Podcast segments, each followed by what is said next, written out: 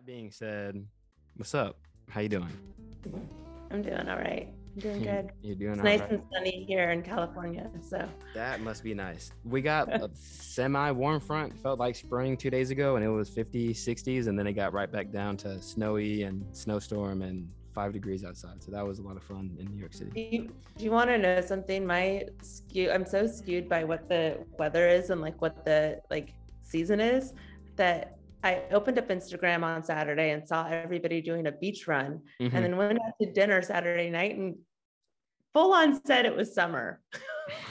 Wait, but skewed skewed by California weather?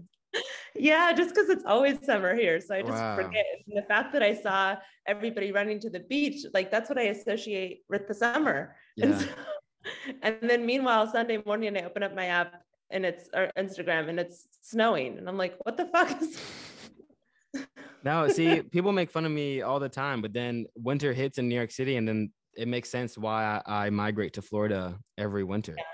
I get it. um and this definitely is spring summer down there all the time so like i'm i have no regret going down there uh and bunkering down for the winter so now Yeah. actually quick question how do you like so you're in la how do you like california now compared to new it. york I love it here. You're gonna you're gonna ruffle a lot of feathers with that statement you know what? Like I really love New York as well, but there's something like I've I've really wanted to be living a life where I can be outside as much as I possibly can. Mhm. And that's hundred percent something I can do in LA. So there you Nice. go. Love so how long how long were you in new york and how long have you been in la um, so I had been in New York, I'm saying 18 years that I was in New York, right? Um, but the past two years, my work and Take the Bridge has been bringing me back and forth between New York and LA a lot. So, like, primarily my my day job has been bringing me back to LA, back and forth. So, I spent about half my time starting in like 2020 till now, so the past two years, I've spent about half my time in New York and half my time in LA. So, and then I officially moved out here in October. So just a few months. that's a good segue into this intro. So I'll go ahead and knock that out. Okay. What's up, everyone? Welcome to the Stay for the Stories podcast. I'm your host, Jacob Elijah. Joining me today, Take the Bridge co founder, race director, Lululemon ambassador, CLA friend, interior designer, artist, puppy mom, New York City 18 year local, I guess. Uh, I don't even know how to say that. Recently, LA transplant, Darcy Budworth. hey, what's up? What's up? All right. Actually, before we get into Take the Bridge, let's talk about your day job. I think people, I was surprised to know this when I first met you that you're an artist and an interior designer. Yes. So, walk me through you as an artist. Yeah. Um, so I think it's very funny. People think that Take the Bridge is my full-time job. Mm. so like, I mean, that's what I I tell- thought. That's what I thought. right? Yeah. So when I tell them that no, I have an actual real job, I think that's surprising to people. Um, so yeah, I am an interior designer. I've done everything from residential design and um, bars, restaurants, hotel design. I worked at Soul Cycle for a number of years and designed all the Soul Cycles on the West Coast. And then um, I worked at WeWork and did like office design. And then recently I now work at Away Travel. So I am the um, retail design director, which what that means is I work with our um, like our real estate team and picking and choosing where we're going to have new stores at. And then i design them and i head i like i like watch over construction. So i go all the way from like helping to choose the stores all the way to opening up the stores. So i design them and then i open the stores up and set up the teams for their open new store and then i leave the day this store opens so Hmm. so that's like my design job or my day job. Um, but I am trained. I went to school. The whole reason I went to New York is that I went to school at Pratt Institute, which is an art school. And what's different about Pratt versus many other schools for interior design is that it's very conceptually based, which means that I have a lot of art background and design background and like very well versed in like not only just interiors but like exteriors and art and like I've spent a lot of time doing all the above. So I'm a very well-rounded um, artist. There you say. go. Well, so walk me through by definition, even like educate me a little bit. What is interior design and how is it different than exterior design and other design work? um, interior design is such like a why like it's one thing that describes so many different things, right?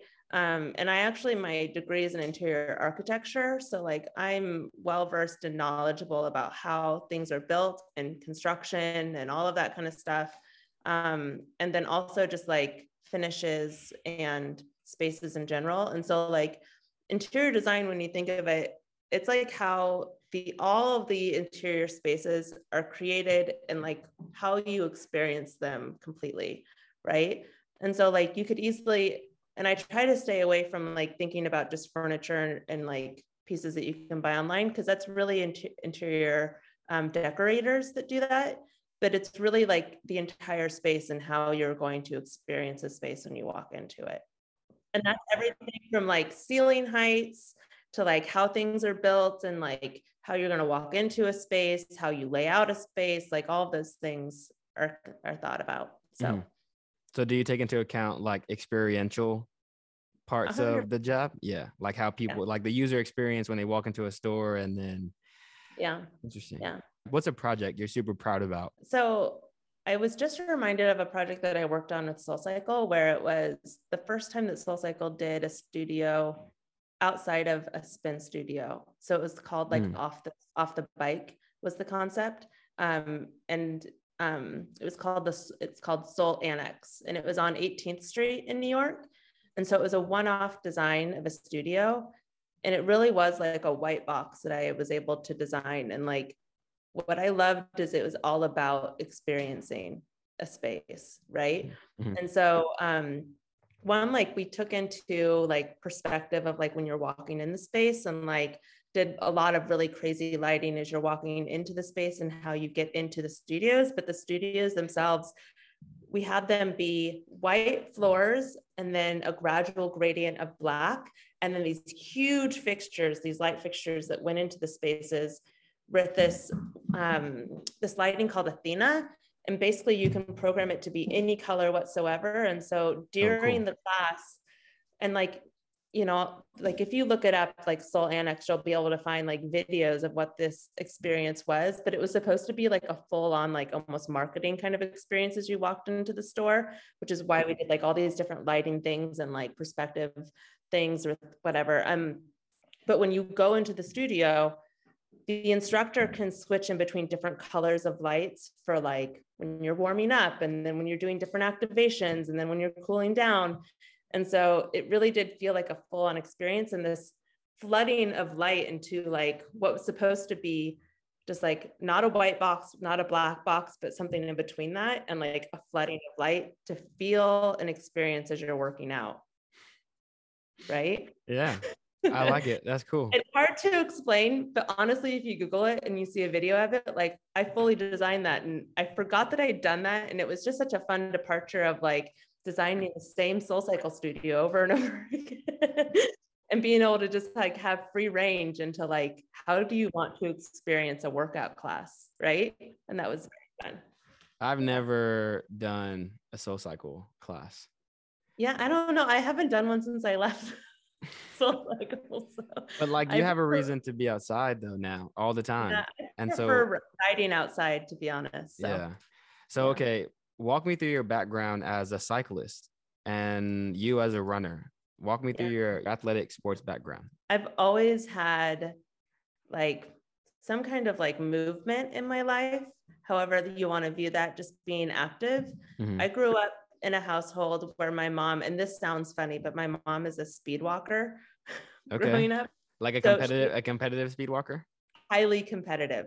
Isn't highly that the, it's in the Olympics, right? Or no? yeah.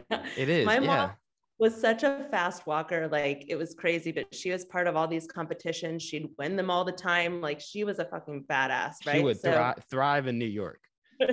Thrive in New York. But you and you grew up in Portland. So that's I find yeah, is is yeah, ironic. The, the, fastest speed walker um, in the world and one of the slowest towns in America.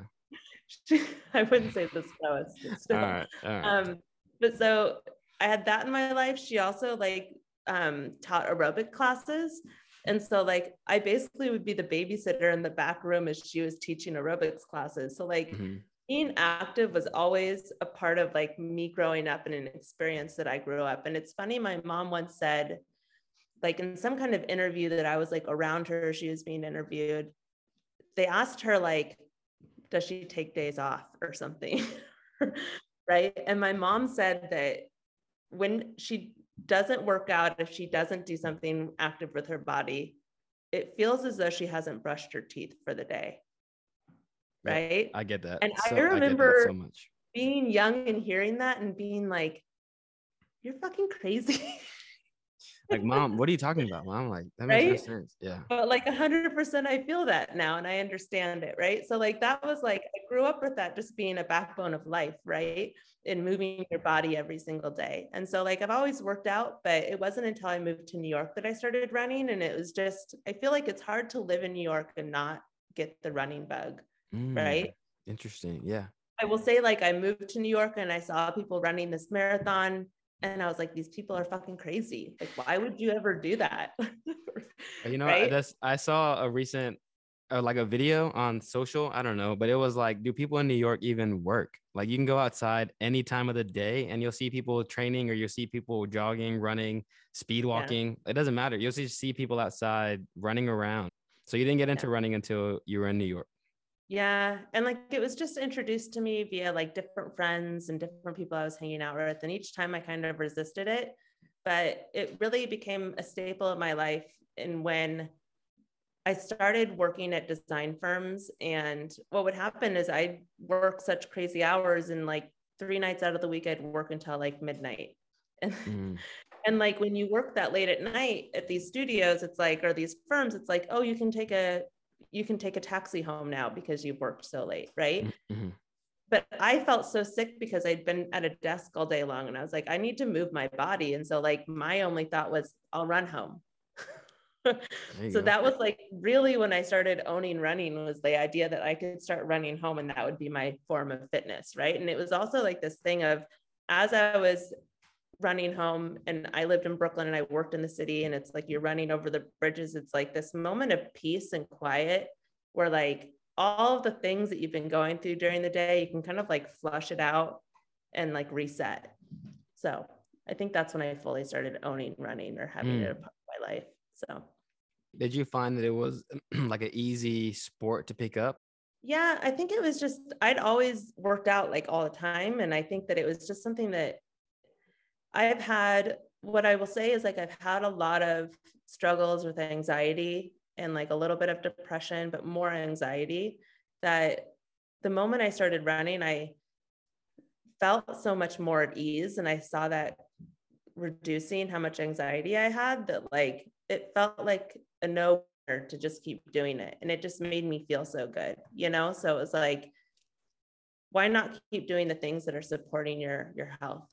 In mm-hmm. more ways than you know like it's healthy for me in more ways than one you know like it's a mental health thing for me as well you know so um yeah and then like so i have run for maybe like i got into running maybe five years into me being in new york so maybe the last 13 years i've been running maybe even more than that actually to be honest my first marathon was in 2009 so maybe even like 14 years, 15 years. But um, I'll say that maybe about five years ago, I started getting injured a lot and and getting injured constantly. Like I had a lot of stress fractures in my feet that I was dealing with, and I kept coming back too quickly and getting re-injured. And um, so through all of that, my ex-husband bought me a bike. And I remember when he bought it for me, I was like, what the fuck is this? I didn't ask for this bike. Wow. Were you anti-bike at, at the time? As a runner, were you anti-bike, like anti-cycling? No, I think that like I just thought like I didn't ever bike and I was like, why would you get me this? Like I didn't ask for this. right. And I think I used it once and it just felt harder than what I thought it would be. And I was like, I'm not ever using this. And so like it sat dormant for a while before I used it. And it was just that I had no other choice because I um was I was running. So I when I got injured, I had no other choice rather than either stay still or take up biking or like go to the gym. But like I wanted something that was gonna let me be outside, you know? So that's how you picked up cycling because you were it, injured? It is.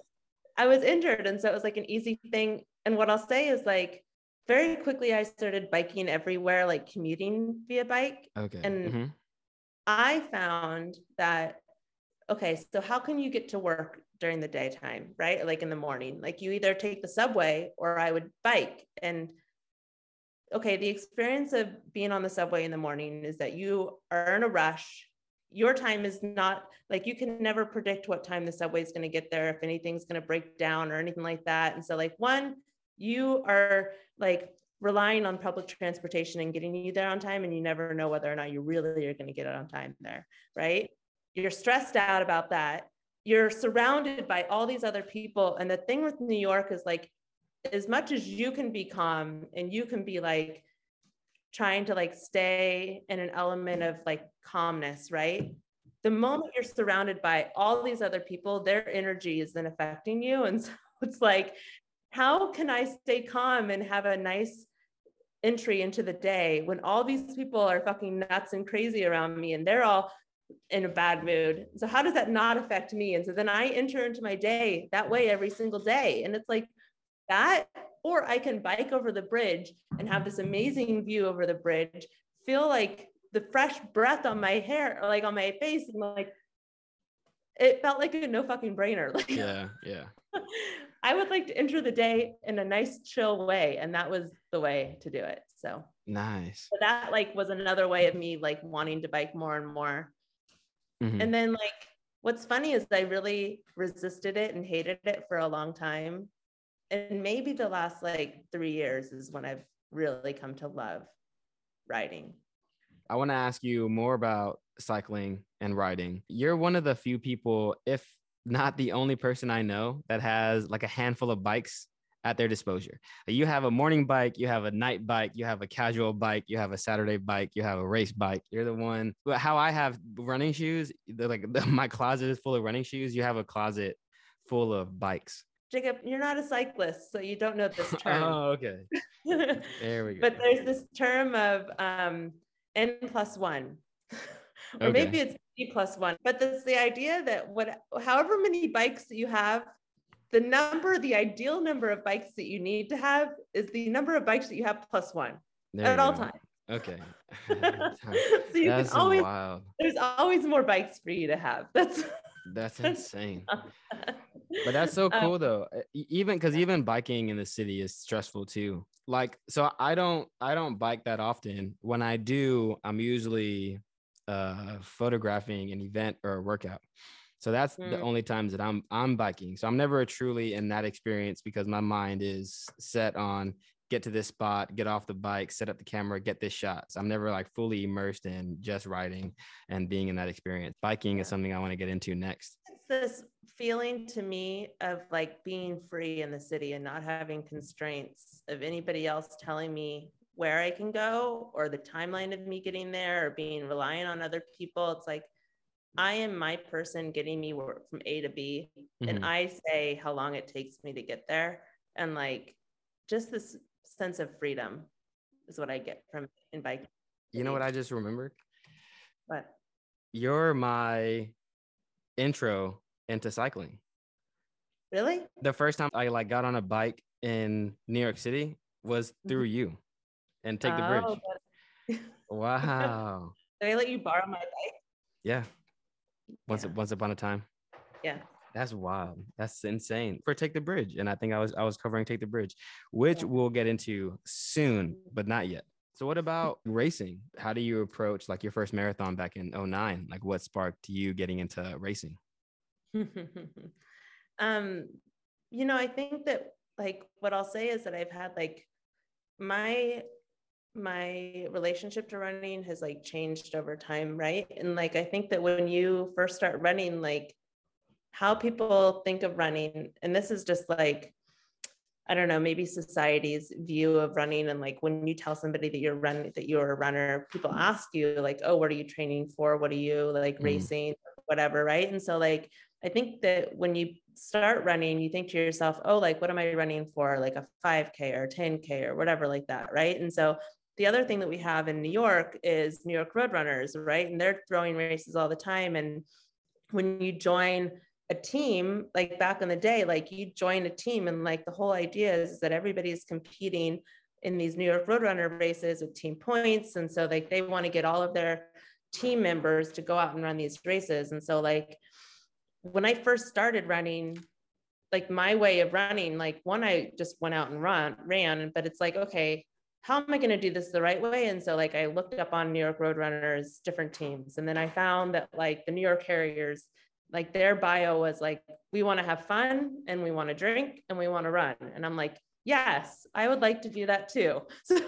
So so i joined their team and it was just like okay well what races are you going to race? Like you got to run these new york roadrunner races to get us points for whatever. And i'm like okay sounds good. Like i'll train for these races. And so like that was just when you first start running i think that's your only context of like running, right? Is like, oh, I'm running, I should be doing a race, right? Like um, run, running for the purpose of racing, not for the yeah, yeah, right. And so, like, I think I just didn't realize, like, honestly, I don't even think it occurred to me of just running for running, you know, and like, which is where I'm kind of at now. But so, um, my first marathon was it's like it was like an evolution you know where you're like oh i guess i'll do a 5k i guess i'll and i, I honestly i think i started with a 10k more than anything. Okay. so like start with a 10k and then at some point somebody mentioned the brooklyn half marathon which is my first half and i did that and i was like oh that was good and then somebody and i remember just like going for a nine mile run before the marathon for the half and i'm like I sure hope I can do this next four miles next week. Like, let's, let's see, let's see how that goes. right. I'd never yeah. run more than nine miles at that point. So the next evolution, it's like, okay, well, after that, you do a marathon. And I'm like, oh God. Oh, yeah. right. And I think like in my first marathon, I qualified for the New York marathon at that time. So it's nice. like somebody was like, oh, so now you have to do a marathon. And I think it was too late to use that qualifying time for New York this year. So I knew it was going to be for next year. And I was like, well, what's a marathon that's local that I can do? So I did um, the Philly marathon, the Philadelphia marathon for my first marathon. And it's this feeling of like, I have no idea how the fuck I'm going to do this. Mm-hmm. But okay, like, let's just have faith that like everybody else has done this. So, like, let's just follow in the steps of what everybody else has done to train for a marathon and then i'll do that let's mm-hmm. let's just hope it works for your first marathon was your goal to finish or did you have a time set that you wanted to finish under um honestly i think i just wanted to finish i think i had the time of what was needed to qualify for for boston in my mind. Um and like that was like almost like they talk about having like three different goals for a marathon. Like my first goal was to finish. Mm-hmm. my second goal or like my that was like my c goal. My a goal was to like oh it'd be really cool like if i could qualify for boston in this marathon um, so that would be like i'm not telling anybody that secret but like or that goal but like that's secretly a goal mm-hmm. and then like my middle goal was like oh well maybe like 10 minutes slower than that like let's just if I'm if, like if I'm gonna tell people a goal, that's the goal I'm really that's telling. Yeah. Right. So like that's my three goals. And then I had like a little pace band of times or whatever.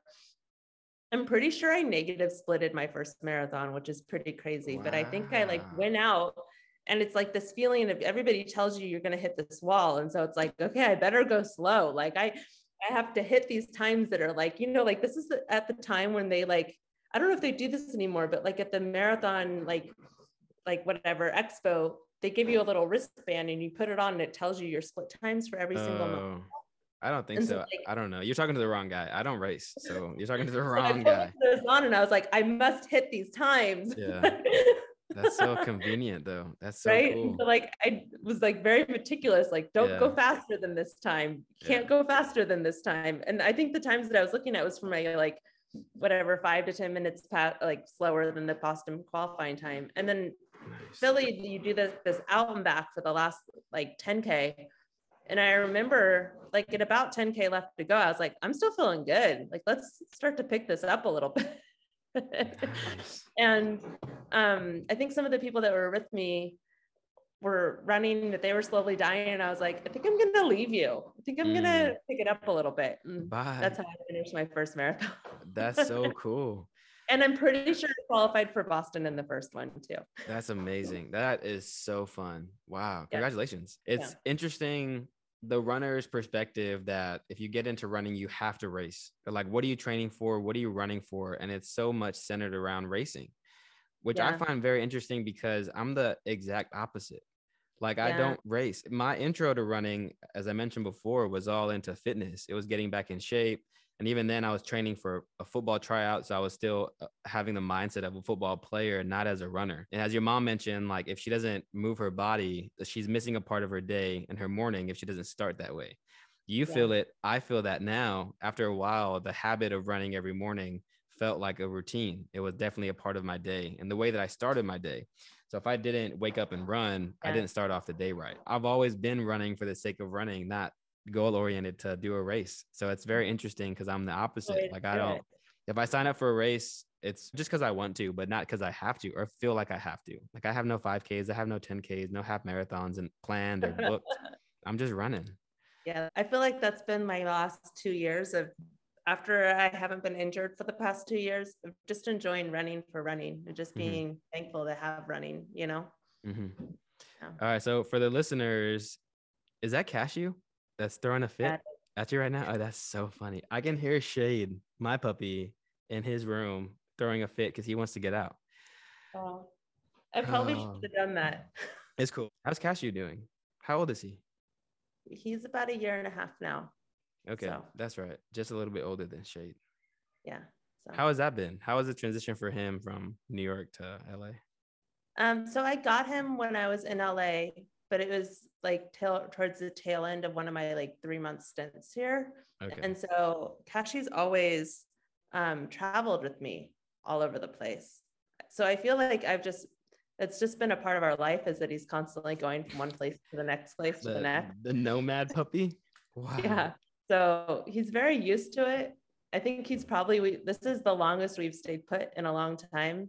Wow. So I think he's probably like, what's going on? I don't understand. We're not moving around again. Wow. That's his norm. Did you fly with him or road trip from Cali to New York and Done, back? done both. Okay. So I got him when I was in California. I flew up from California to Seattle, and then I flew from Seattle to, to like two separate completed trips, like one up to Seattle, and then I was in Seattle for like a month, and then I flew from Seattle to New York with him. And then recently, when I did my road trip, I just took him on my road trip with me from New York to LA. There's no way he would sit still on the plane. He loves car rides though. Man, does he love going on adventures and road trips? Let me tell you. Yeah. Kashi loves car rides a lot. So Do you throw him in the passenger seat or like in the back? for this road trip, we um, took the back seat of my Jeep out and then we built out this platform in the back of my Jeep. So original idea is like one, it provided a space for me to lay down and sleep in the middle of my road trip if I needed to. And two, it covered up all of the race equipment that I had underneath. So when you look into the Jeep, you couldn't see all of my race equipment that I had, right? Um, which later served a purpose in helping not get my race equipment stolen when somebody broke into my car. So Mm, that was the thing. But it then became this platform, then just became Kashi's bed.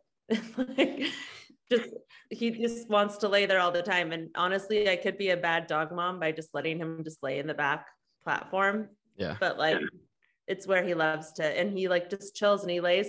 The other thing is he like puts his nose up against the window and like watches out the window. Oh, and so cool. like the back windows have like his nose print all over because that's just where he's That's like hilarious.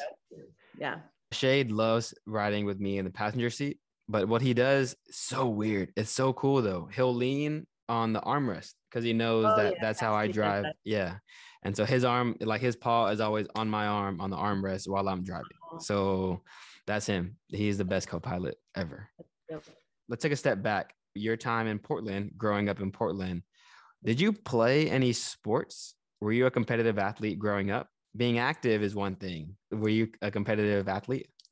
So I tried my hand at basketball. Like honestly, in Portland, like basketball is like the only sport that like one we don't have like it's the only pro team up until like recently. It's been the only pro team that we've had is basketball, right? Mhm.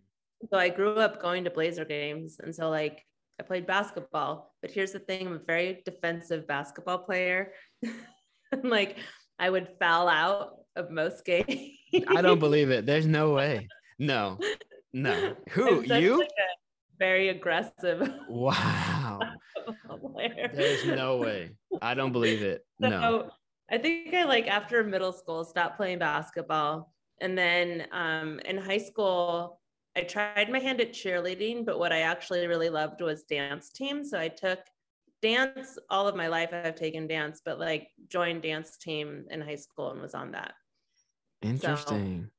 Yeah. Favorite kind of dance style? I did many different versions of dance. So like I started off in tap tap dance. Wow. And I- Like was the queen. Like I thought I was the best. Like I remember. I mean, I can see you uh, wood floor apartment. Go ahead and break out those tapping shoes and let's go ahead. Let's get it on this podcast. I remember like I would like go on like like little like mini tap offs with people. Wow. Oh my gosh, that is so fun. So- so and then like I remember asking my mom, I was like, well, I want to take jazz. And my mom like would be like was like, no. And so like at one point I was just like, well, then I'm not doing dance at all anymore unless I can I can tell and I can take a jazz class. So eventually she let me take jazz. So I like have one taken classes and have been taught um in like ballet, lyrical, jazz, hip hop, and then tap, right? Um and then like through dance team like we play like we would dance hip hop but that would be more for like in the middle of football games. And to be honest i still don't know how to play football because of this because like i i would um we'd be practicing up until halftime and then we'd go out and dance and then like go back and get changed take a shower because we'd be rolling around in the mud and on the halftime show and then like come back for the last like 10 minutes of a game. So I like I've never even known like how watched for new football. Wow. to at all. Did, did you watch the Super Bowl this weekend? I did like I halfway did. I halfway Are did. you the person that's asking all the questions during the game? Wow. I never know what's going on in that game. That's So- wild. So that's like that was my form of like being active is Okay. dancing. But like so I would say hip hop was like it was fun. I still love hip hop, but like um we did all things. Like I did all things, yeah. That's so cool. The one thing I never like, I never like went on pointe in ballet. So that was Mm. Okay. like, was never advanced enough for that. When you moved to New York, did you have any aspirations to pick up dance again or no? No, no. No? Okay. I think I was. Done. I was just curious. Yeah. Yeah, You hung Yeah. up the you hung up the tap dancing shoes. yeah, yeah. I also like. I don't have the typical like, especially back in the day. Like I don't have a dancer's body, and Mm. I'm not gonna. So like, it just didn't make Yeah. sense. I see. You know. All right. So fast forward to now, outside of running and cycling, you do trail, don't you? so I just messaged some friends, like my very first group of friends that I like ran with, that like years and years and years ago, none of them live in New York anymore, and they all got into trail running. And like I've all I was always the one out of all of them that was like, I do not like trails. I will never fucking run trails. I will never do a trail race. Like you guys are fucking crazy. And they try to get me into it. And like I do remember we used to go up to New Paltz all the time and run up on the trails there, but that's like a different beast versus like real trail running, I feel. Mhm.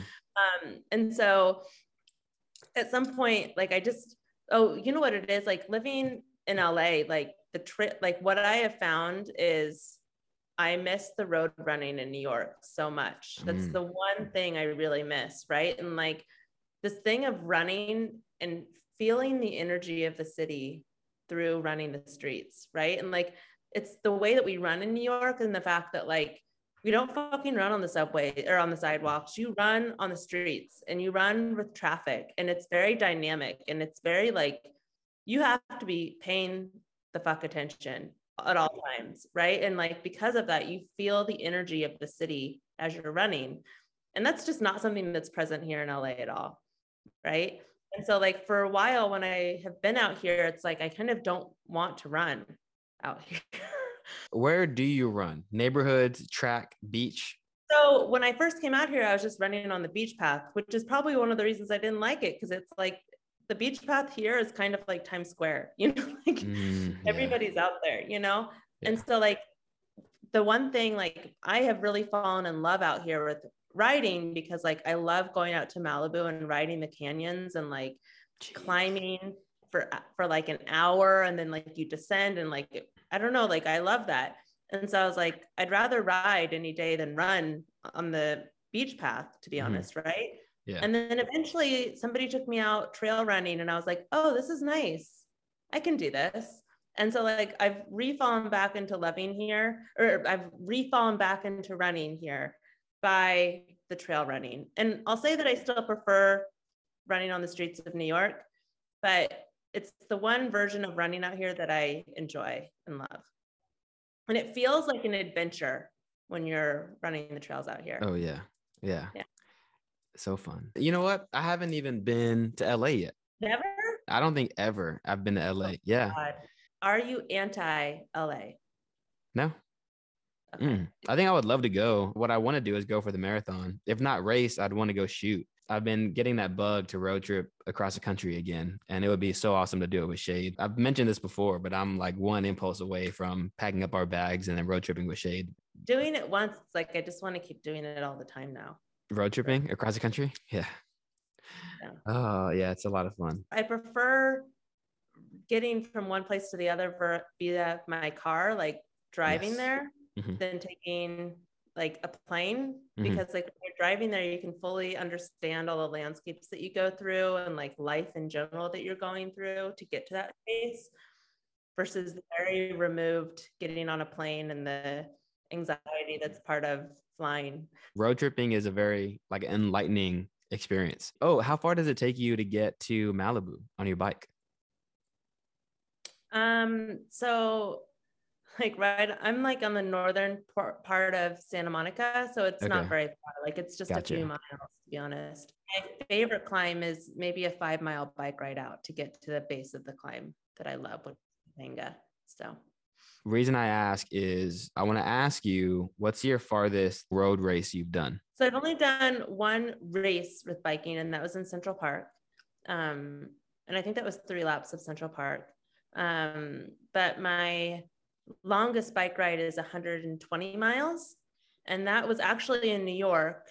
Francisco arranged or like organized a century ride for me for my birthday a couple of years ago. Mm-hmm. And then like it just ended up being 120 miles for me.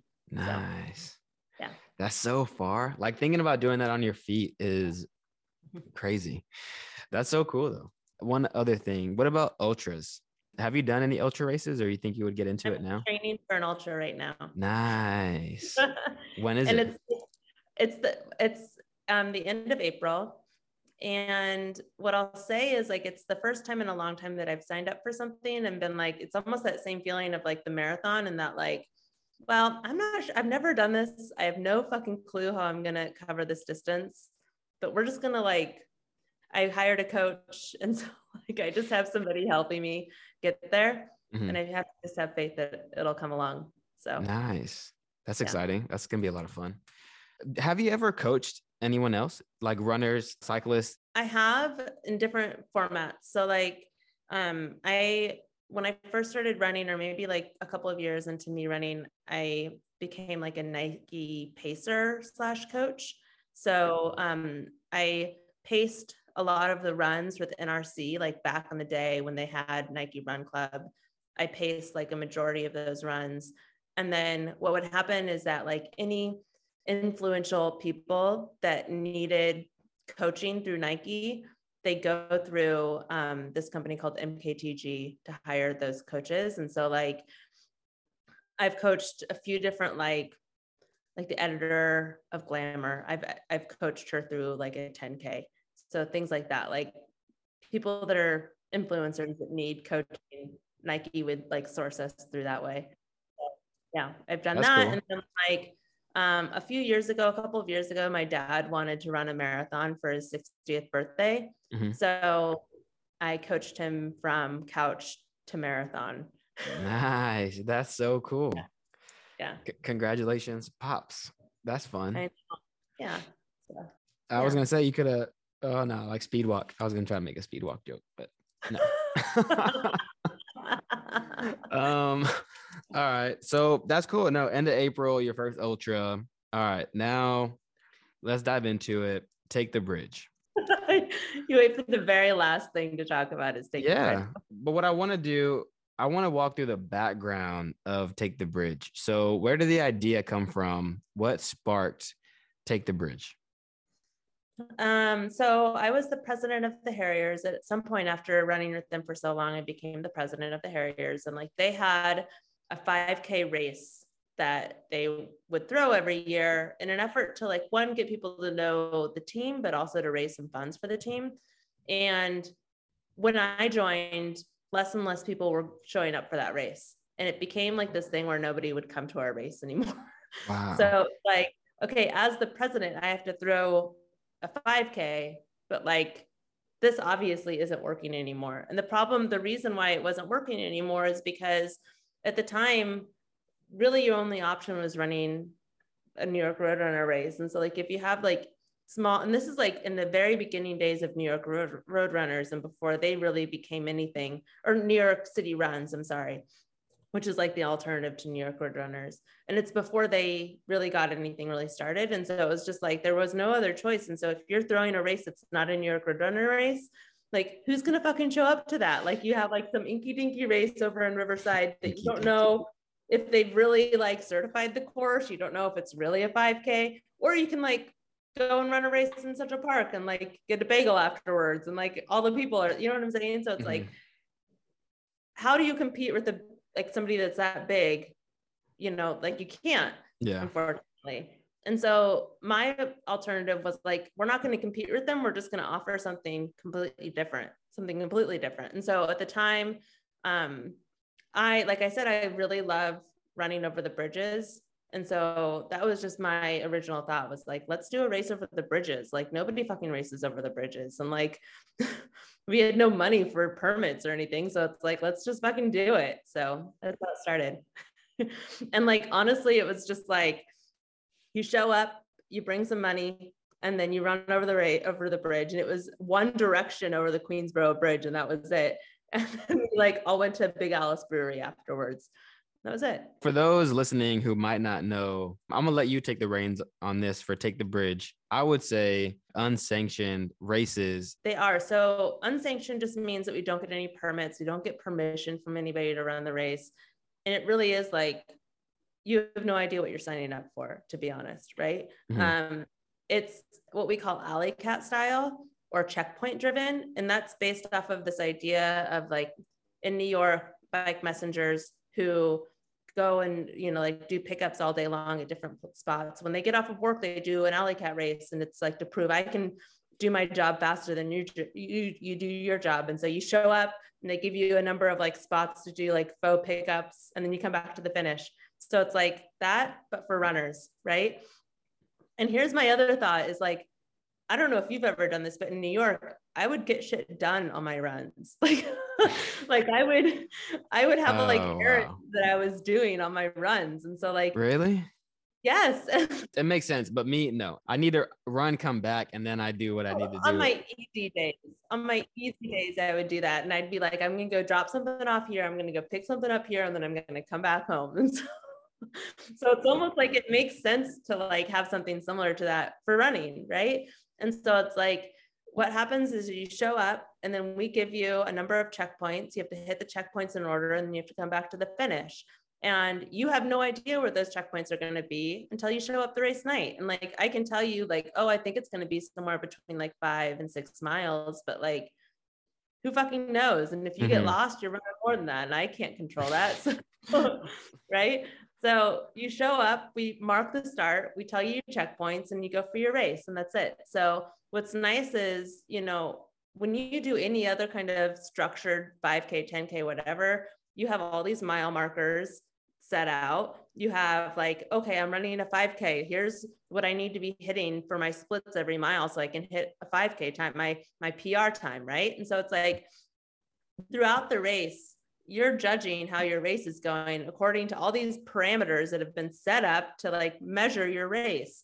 And so like throughout the race, all those are going to affect how you're feeling throughout the race, right? Like, oh, I should be running faster. Oh my gosh, I can't believe I didn't hit that split time, you know? And so like Oh, you have a split time strapped around your your wrist and you're trying to follow negative splits in your first marathon. That stuff happens too. Yeah. Yes, that too.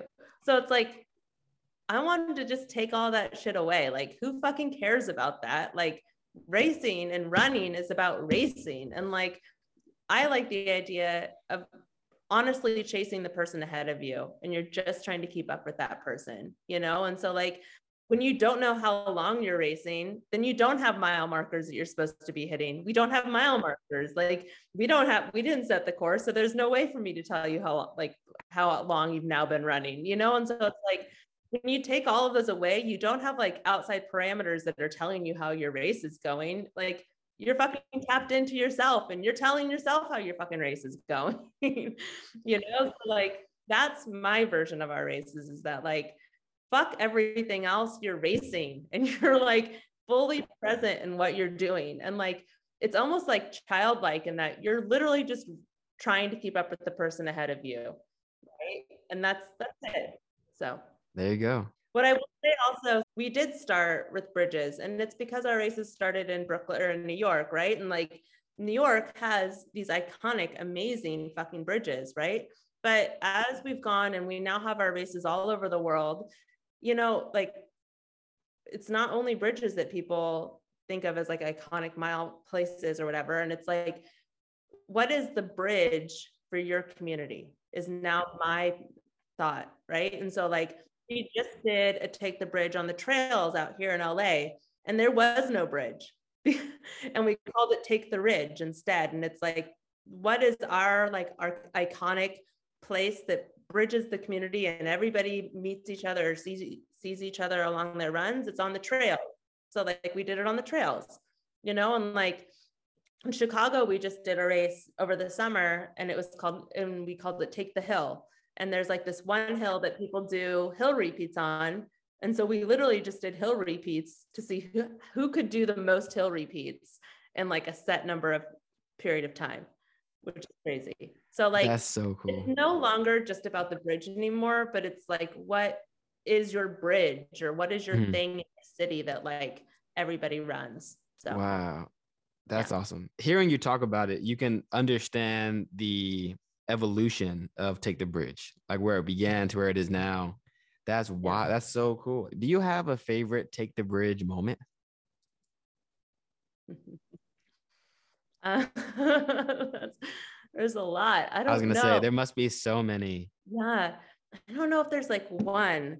What I will say is like we did a race in London and like, or maybe it wasn't even the race in London, but it was this moment where all of a sudden i like i'd done like a vision board at some point of like all these bridges that i wanted to go to and like one of them was in london and i was like i really fucking want to do i want to partner with these people and i want to do these bridges.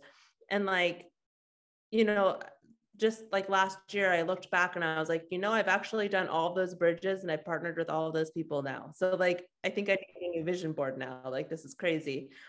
In london when i was brought to london to do a race it was just like you are getting paid to come to another country to throw races. wow. It's not I, your day job either. That's no, the exciting like, part. That's yeah. fucking amazing. And yeah. like just being like my races, like leading up to them, it can be super stressful and it's a lot. to and like it doesn't sound like it should be stressful because it's so like broken down and like bare bones or whatever, but it is stressful. And like I have to keep reminding myself of like back when it was just small, like my thoughts of what it could be and like how amazing it could be. And the fact that I'm now here and I've surpassed that and like being thankful for like what this has afforded me and all the things, the opportunities that have come my way just by just being present and throwing something for our community, you know? And so like I have to keep reminding myself of that. Um, these races started as like my way of serving the community. So like running the the people that I know in running have become my second family, right? So it's like how can I be of service to my family? How can I show them that I'm here for them and I you know like how can you support these people? And that's what these races are for me, right? And it's like this idea of like when you are in service to somebody and you're not asking for anything in return and you're just doing it because you want to help somebody else out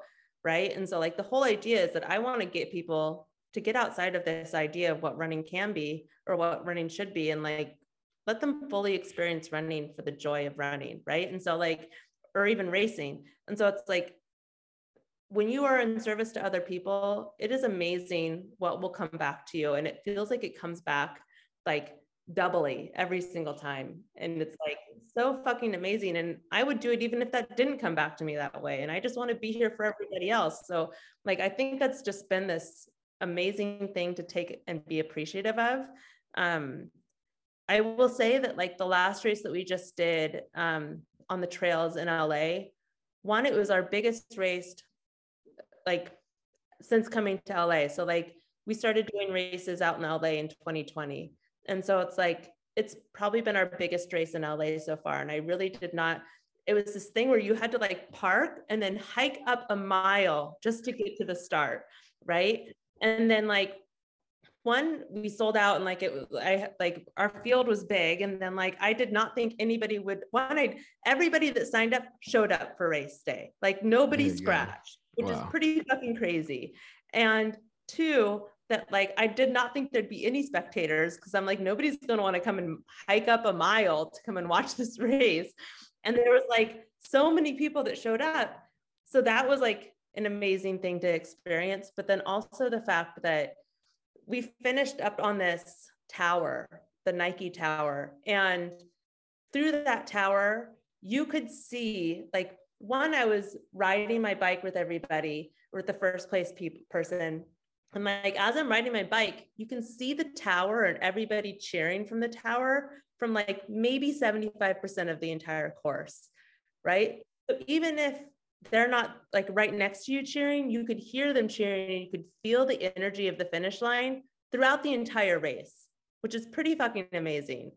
And then we get up to the tower when the first place person finishes, and I can see what everybody that's been cheering can see which is you can see everybody's headlights that they've been wearing on the trails everywhere along the course. So you can see everybody racing out there as you're like up on this tower, right? And so it's like energy that's like twofold, like them cheering you on and then you feeding into that cheering, like feeling that energy of everybody at the finish. And I think that was like a moment. A moment, yeah. Wow. Before, as you talked about the immersive experience that is New York City, hearing you talk about this moment for Take the Bridge in LA, it's like that immersive experience is by the people. Yeah. That's that's really interesting. New York yeah. City, it might be about the city. There's nothing like it, but take yourself out to the West Coast, experience LA. The immersive yeah. experience might just be the people. Yeah, I think that's so. pretty cool. That's cool. All right. So, actually, quick question: How many different cities now are you with Take the Bridge? Okay. Um, New York, Boston, Chicago. We've been in Florida, Miami, Raleigh, North Carolina, um, Minneapolis, and St. Paul, or yeah, Minneapolis, St. Paul. Um, we've been to Boulder, Denver, Austin, San Diego, San Francisco, LA, Portland, trying to think if there's any other places besides that. And then we've recently done a race. we did London, um, Melbourne, Australia, um, and I think that's it. We did like some like virtual stuff um, where I let other people throw races with me coaching them night of, oh, cool. and that mm-hmm. happened mm-hmm. in um, Amsterdam, Nuremberg, um, out in Spain. Um, so I think that's everything. Nice. That's a, a ton oh, of places Mexico though. City, Mexico City too. There you go. Dope. Yeah. All right. Last question. We can wrap up here. What is next for Take the Bridge? What's in the works? Um, so I'm currently working on this thing called Take the Bridge Hubs. And it just means that if I've helped you throw a race, if you've been there with me throwing a race in the past, you can now throw Take the Bridge without me being there. And so those are going to be set up all over the country and all over the world. Um, and Mexico City and, Mel- and Melbourne are going to be our two internationals, and possibly Amsterdam will be our third international race this year. So those will be the international ones, but then we'll have them all over the country as well. Um, so that's like 2022 altogether, right? Mm-hmm. So I'm trying to set up a full schedule for the entire year for that. Um, and then like directly what's next is that I'm working with um, somebody in LA and we're going to do a women's only race March 10th. So that hasn't been announced yet. well, it has now. Mark your calendars. Yeah. so we're doing a race um, March 10th where only women will be racing. It's for Women's History Month. And it's this idea that like we really want to continue to really empower the females in our community and asking any of the men that typically run our races to be in full support of the women. So coming out and supporting and cheering and volunteering, but then like only letting the women race. So nice. Coming up. Coming yeah. up. Yeah. Uh, mark your calendars. Get ready to race. That's so That's cool. It. That's fun. Yeah. All right. Um, this has been a lot of fun. Thank you so much. Thank you. Thank you. It was good talking to you. Yeah, good talking to you too. All right. Stay tuned. More to come. As always, stay for the stories.